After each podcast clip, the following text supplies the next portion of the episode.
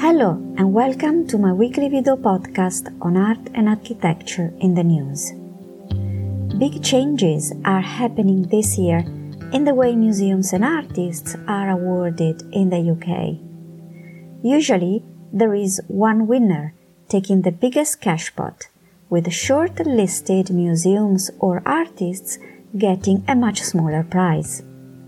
This year, in response to the huge challenges and financial pressures currently facing by artists and museums, awards are made bigger with public and private funds and are equally split.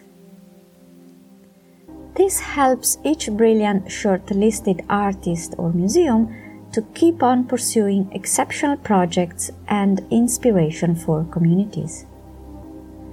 Few months ago, the Turner Prize by Tate, usually recognizing the best British artist each year, was converted into 10 smaller bursaries and to international artists.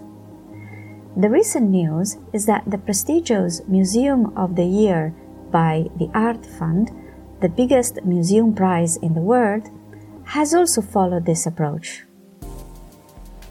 The award pot has doubled to £200,000 and has been equally split among five British museums. The winners are the South London Gallery and the Science Museum in London, the Towner Gallery in Eastbourne, the Aberdeen Art Gallery, and the Gairloch Museum in Scotland. Congratulations! Remember that most British museums and galleries are free, therefore desperately needing public funds.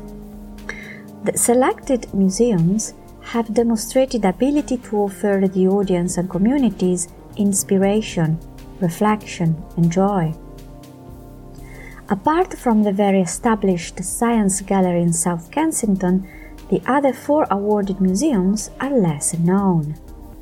For example, the South London Gallery is in Peckham, a very mixed area, off the beaten track of mass tourism. It is located in a Victorian building, part of the London College of the Arts, and education and connection is embedded in its heritage.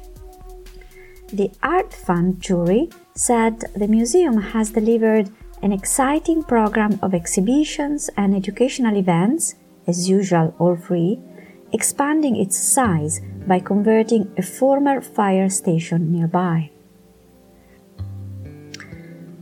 The South London Gallery um, shows mainly contemporary art, but made accessible and with extremely interesting events for all audiences, not to mention the nice bookstore and cafe. I really like this museum, but it would be hard choice for me to say which one is my favorite. Could other museums be inspired by these models? I remember very boring museums in my Italian childhood, and I hope the Museum of the Year award can provide a model in other countries on how to engage all audiences. What is your favorite museum? How can it make you feel more part of public memories? Let me know your thoughts. This is Robbie from Art Tours with a Theme, Art Wit I hope you enjoyed this podcast. This video is on Facebook and Instagram. The audio podcast is available on seven platforms under Art Tours with Theme, including Google Podcast and Spotify. Thank you for listening and share this blog with your friends. Bye!